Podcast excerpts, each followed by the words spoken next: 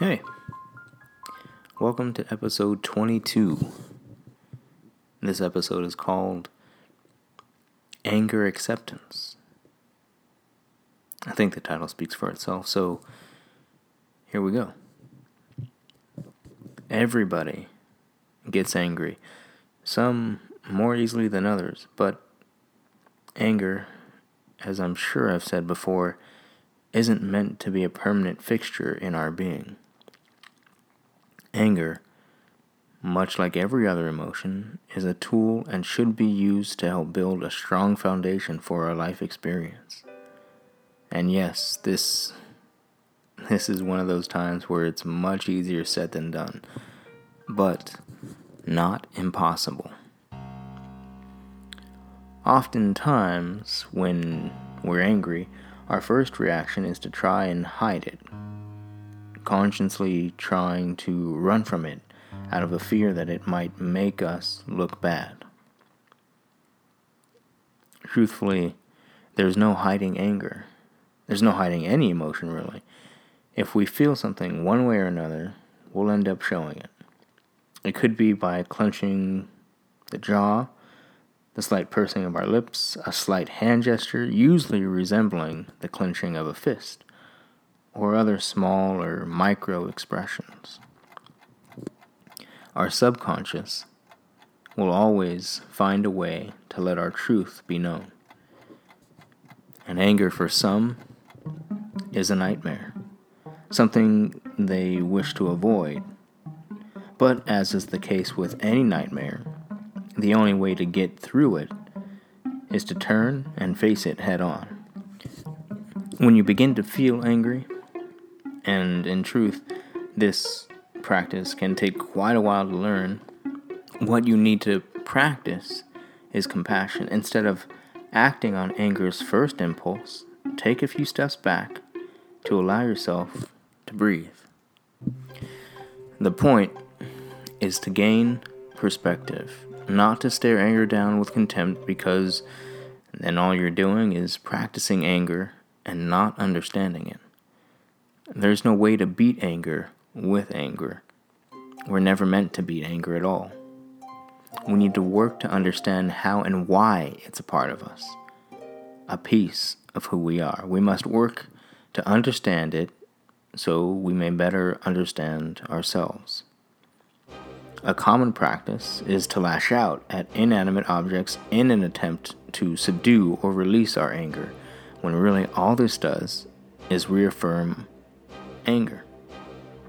It tells our body and mind that actions taken in anger are okay. It becomes a kind of rehearsal, one that will only continue to hinder our growth if we allow it to continue, keeping true betterment and happiness out of reach. One of my passions is the study and practice of martial arts. I chose to dedicate myself to it three years ago, and it's helped me gain insight into my mind and body in ways I never imagined. A key aspect in training for me is honest expression, which, which cultivates mindfulness. Not only do I need to be aware of my surroundings when I train, I must also be aware of myself. I need to know what I need to do, what I have done, and wish to achieve. Even with recording these episodes, there are times when I'm sure you hear me stumble and maybe repeat a word or a phrase or even the edits you don't you don't know are going on. It would be easy for me to be frustrated and angry at having to adjust in such a way, but I know in the end that wouldn't accomplish anything. So most of the time, if I feel like I've made a mistake, I try and laugh or chuckle or just let myself know that it's okay I messed up. Because a lot of the time, I think we're angry because we feel like we need to be perfect. And so when we get angry, it takes away from that picture perfect image and we feel inadequate still or even more so. And so, in turn, we end up feeding our anger because of our feeling of inadequacy, and it becomes this vicious cycle, as is being shown in I guess, the shallows of our society. Slowly, but surely. And as for my martial arts training, I don't train, I can't train if my mind is unclear and clouded with false expectations. It's not about living up to a standard or idea, it's about becoming my own standard and releasing the expectation of idea. With anger on our backs, waiting to be unleashed as a weapon, none of this is possible. Before I begin kicks or punches, I take time to meditate. I sit and breathe, observing myself with no intention of finding anything in particular. I simply allow myself to obtain a new sense of balance so that when I punch or kick, I do so with full emotional content. My kicks, punches, parries, and even nunchaku become extended pieces of myself each time I train. I can't grow or better myself if I don't allow myself to be fully 100% honest with what I do, why I do it, and what I hope to achieve.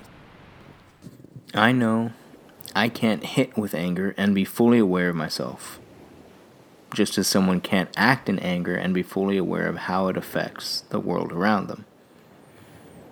You have to choose one. You can either be slowly consumed by anger or patiently further yourself awareness. If you're angry, accept it, but don't become it. Instead, take it into your heart, filter it through your mind, and make time to understand it. You decide not to allow anger to work its way through you, but instead to develop yourself by accepting anger as a piece of you. Work to accept each and every emotion in order to truly and fully accept and love yourself. As I said, anger is a tool, a necessary part of our journey, but that doesn't mean we should drown ourselves in it. We're meant to slowly and patiently find our way through it so we may be deeper rooted in the essence of life so we can grow to our full potential and blossom like a lotus. The lotus grows in shallow, murky waters. If a lotus were to stay underwater, it would drown, only knowing blurry visions of the sunlight and life above. Anger is our murky, shallow water. It'll drown us if we choose not to work through it. While at the same time, without muddy, murky water, there can be no lotus. Without anger, we couldn't grow to our full potential. Anger is only temporary. And trust me, it's worth making the effort to work through it.